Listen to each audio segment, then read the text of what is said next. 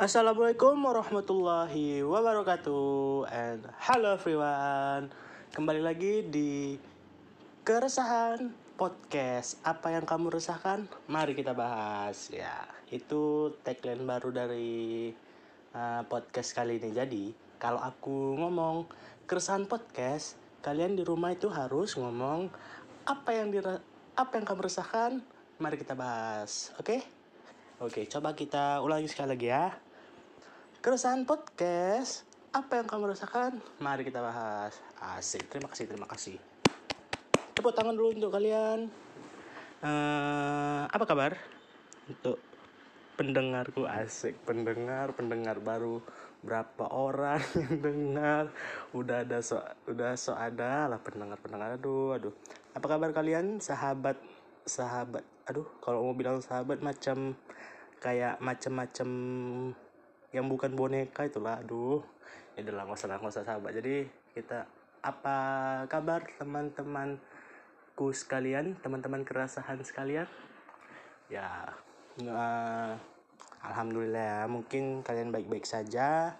Nah udah hampir berapa minggu ya aku nggak buat ya dari episode episode pertama ya kan? Hampir seminggu lebih lah ya kan jadi untuk kalian yang masih belajar bagaimana? Masih di rumah saja atau udah mulai keluar-keluar? Pastinya udah keluar-keluar kan. Aku udah tahu itu. Kalian kalian itu nggak bisa diam. Kaki kalian itu nggak bisa diam. Iya sih sama. Aku pun juga bosan kali di rumah.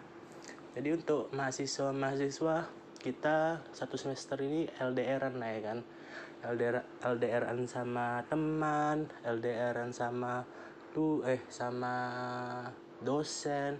Ya mungkin LDRan juga lah ya kan? Sama gebetan lo lo semua. Kasihan banget deh kalian-kalian yang lagi LDRan sama gebetan pacar. Ini kalau pacar masih mending. Udah ada ya kan? Ini masih gebetan udah LDRan nah kasihan kali pun kalian yang LDR nih tapi nggak apa-apa.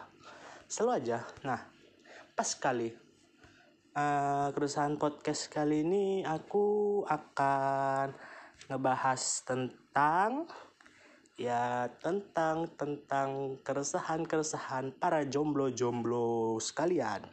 Ya termasuk ini salah satu keresahan dari aku juga Ya pastinya dong karena itu karena gue kan eh karena aku kan jomblo. Oke. Okay. Uh, kesan kali ini kita akan ngebahas tentang jodoh. Kalau mau bicara tentang jodoh, kalian pasti iya aku mana ini jodohku pasti yang jomblo-jomblo ini merana pernah nggak kalian uh, ngerasa gini merenung gitu kok jodohku belum datang ya? Kenapa banyak teman-temanku yang udah pada nikah tapi aku kok belum? Yang deketi pun gak ada. Hmm, mungkin apa nggak hmm, pernah nggak kalian berpikir apa karena aku yang pendek lah jelek lah gini gini yang kalian insecure gitu sama sama fisik kalian pasti ada lah ya kan yang berpikiran kayak gitu. Nah aku saran nih hilangkan semua itu semua yang ada di pikiran kalian tentang hal-hal negatif. Kenapa kalian nggak ada jodohnya? Mungkin kalian itu belum dikasih lah ya kan rahmat kasih petunjuk siapa jodoh kalian nantinya. Aduh aku serasa bicarai diri aku sendiri Aduh, kenapa bisa yang begitu? Karena banyak orang yang nggak sadar bahwa selama ini ia menjadi anti magnet jodoh. Apa maksudnya anti magnet jodoh itu? Ya sepertinya tanda-tanda di atas tadi, seperti tanda-tanda yang aku sebutkan tadi. Secara tak sadar tapi pasti. Pertama, usia makin bertambah. Belum ada yang mendekati, merasa tertekan, dan berlebih setiap memikirkan jodoh. Dia terlalu khawatir untuk memikirkan jodoh. Habis itu ketakutan. Ketakutan dia karena untuk mendekat eh karena dia ketakutan untuk mendekati orang. Ngomong apa sih aku nih aduh? Nah, ternyata rata-rata masalah yang menghambat mereka itu menghambat kita untuk mendapatkan jodoh itu yaitu jauh dari beberapa hal. Pertama, ada masalah dengan orang tua, baik itu salah asuh atau inner child dan mungkin broken home ya. Mungkin kalian itu anak-anak broken home. Ya aku nggak mau bilang kayak gitu dan habis itu yang kedua minder dengan kekurang kekurangan diri kalian misalnya kalian punya penyakit merasa nggak cantik atau tampan dan lain-lain itu bisa dibilang dengan insecure nah yang ketiga takut menikah karena banyak informasi negatif tentang menikah tersebut kalian takut karena pasti nanti kalau kalian berpikiran ke depannya kalau menikah itu pasti nanti nah terus berantem berantem gitu pastinya ada kan. Habis itu kalian itu terlalu merasa superior. Maksudnya superior itu merasa hebat sok sok sok banyak memilih gitulah. Habis itu habis itu ini yang paling penting itu kalian nggak bisa move on dari orang yang sebelumnya berada sama kalian nah habis itu bisa aja kalian merasa introvert gitu nggak berani untuk memulai PDKT-an yang yang mungkin mungkin kalian anak-anak wibu yang terlalu sama anime gitu. Nah, semua masalah di atas pasti berpangkal pada penyakit mental. Penyakit mental, penyakit dari dalam tubuh kalian sendiri tuh. Dari dalam hati. Sama seperti zaman sama seperti zaman sekarang ya kan. Banyak orang yang terus dikasih informasi negatif tentang ketakutan virus COVID-19 ini. Jadi dalam jangka panjang bisa mengganggu mentalitas banyak masyarakat di Indonesia. Nah, jadi gini, secara sederhana, ternyata seseorang melakukan sesuatu, itu ada penyebabnya atau ada alasannya. Begitupun alasan kenapa banyak orang yang secara tidak sadar menjadi anti magnet jodoh. Nah, mungkin uh, di sini aku pernah apa ya pernah baca dari satu ustadz gitu ya kan yang menyebabkan orang itu menjadi anti magnet jodoh itu ada beberapa hal yaitu lingkungan. Misalnya nih gini kamu ingin dapat jodoh yang terbaik tapi masih baik tapi kamu merasa diri kamu itu belum pantas. Belum pantas untuk mendapatkan yang terbaik misalnya masih dekatlah kalian sama hal-hal yang berbau pacaran masih suka ketemu mantan mungkin itu agak sulit untuk diubah ya kan? Tapi apakah lingkungan yang dikondisikan kuat mengubah kuat mengubah seseorang? Gak terlalu kuat. Kenapa? Buktinya ada orang yang kalau ketemu sama teman yang soleh itu bawa soleh tapi saat dia kembali bertemu sama temannya yang yang buruk dia juga keikutan buruk itu lalu apa yang membuat kamu lebih kuat Ya, itu keistiqomahan kalian semuanya. Ya, ketetapan hati kalian semuanya itu. Nah, yang kedua itu habit, kebiasaan kalian. Kebiasa, kebiasaan yang membentuk seseorang, seseorang anak yang dari dulu ditanamkan orang tuanya bangun sebelum subuh. Setelah dewasa nggak susah untuk bangun sebelum subuh. Ya, nggak kayak aku sih. Aku sampai sekarang masih terus dibangun subuh. Tapi aku kalau udah dipanggil, Bang, bangun itu pasti aku udah up langsung bangun nah begitu juga dengan kebiasaan baik lainnya seperti pantang berhutang makan sambil duduk baca Al-Quran dan lain-lain Nah, begitu juga dengan kebiasaan negatif, seperti suka bangun kesiangan, begadang, males-malesan, banyak alasan yang terus-menerus dilakukan lama-kelamaan itu bisa menjadi karakter kalian. Itu bisa menjadi, itu bakalan melekat pada diri kalian sendiri. Nah, misalnya nih, salah satu implikasi anti magnet jodoh, contohnya Anda berpikir, kamu berpikir, aku ini nggak cantik atau nggak ganteng lah, siapa sih yang mau sama aku? Efeknya, setiap kamu ketemu sama temen, ngomongnya negatif dan minder. Itu yang membuat kamu jadi anti magnet jodoh. Efek lainnya, kamu pasti gagal untuk melakukan suatu hubungan, misalnya ta'arufan. Ya, bisa saja. Lalu bagaimana cara mengubah kebiasaan itu? Kamu harus mengubah level lebih tinggi di atasnya. Apa itu? Kemampuan kamu. Ya, yang ketiga. Kemampuan atau kapabilitas. Gimana sih cara biar bisa bangun tahajud gitu? Gimana supaya bisa bangun tepat waktu? Pertama kamu harus melakukan tidur lebih awal bahkan usahakan setelah isya banyak minum air putih siapkan alarm jam 3 subuh berdoa agar Allah membangunkan di jam 3 subuh. Percaya aja percaya aja insya Allah sebelum jam 3 subuh kita akan terbangun dengan refresh Nah, itu adalah salah satu teknik yang kalau dilakukan terus-menerus jadi kemampuan seperti kemampuan diet, kemampuan public speaking. Itulah kenapa kemampuan dalam men hmm, bagaimana kalau tentang kapabilitas kalian apakah bisa diukur? Nggak tahu juga.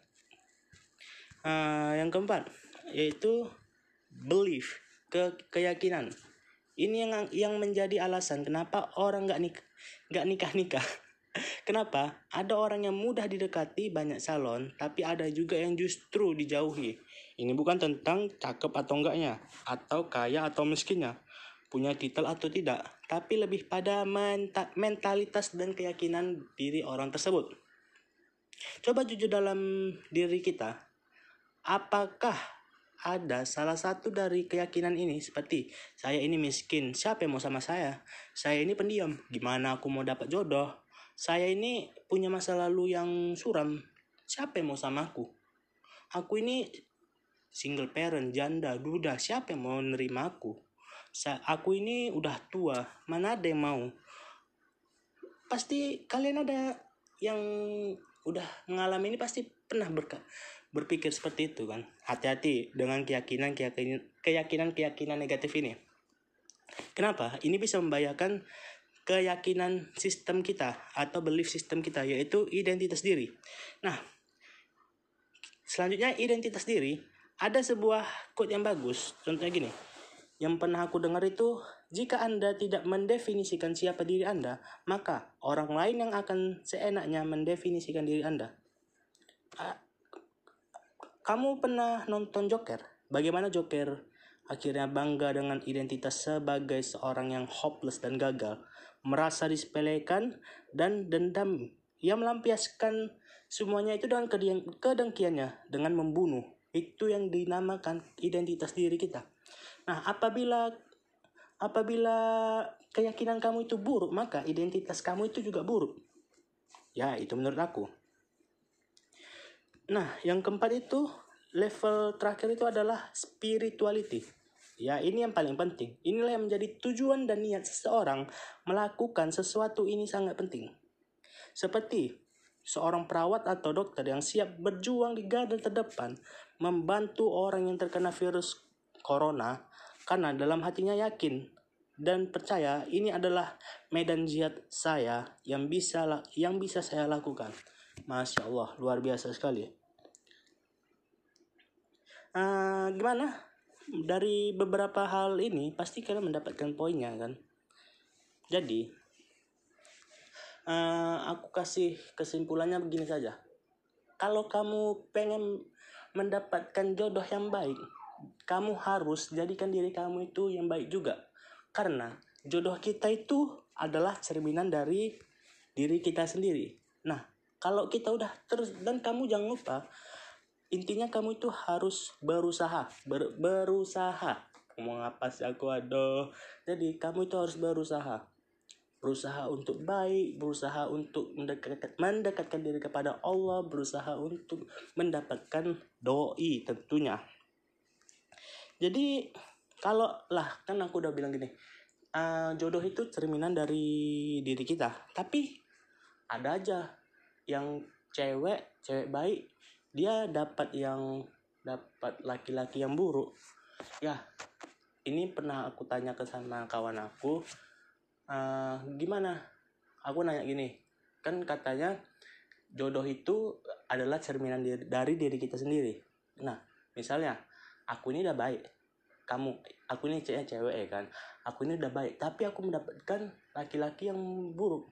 Kenapa itu bisa mungkin saja ini kemungkinan dari aku ya pendapat aku dan teman aku ini. Mungkin saja itu adalah cara kamu untuk mendapatkan pahala. Karena dengan kesabaran kamu kamu menghadapi uh, laki-laki uh, yang buruk. Sehingga kamu um, bisa membantu pasangan kamu itu menja um, kembali kepada habitnya yang dulu yang baik-baik saja. Oh, mau ngapa sih aku ya mungkin gitu aja ya. Iya, jodoh itu cerminan dari diri kita. Bahkan udah ada di dalam Al-Quran juga. Kalau wanita yang baik untuk laki-laki yang baik. Begitu juga sebaliknya. Tapi bukan sedikit juga kita lihat. Kalau wanita baik bisa dibilang soleha, dapat lelaki yang tidak baik. Entah itu ya kita bisa bilang pak boy. Nah di sini mungkin orang berpendapat kayaknya Allah itu nggak adil gitu. Dan ini juga jadi pertanyaan besar ya kan.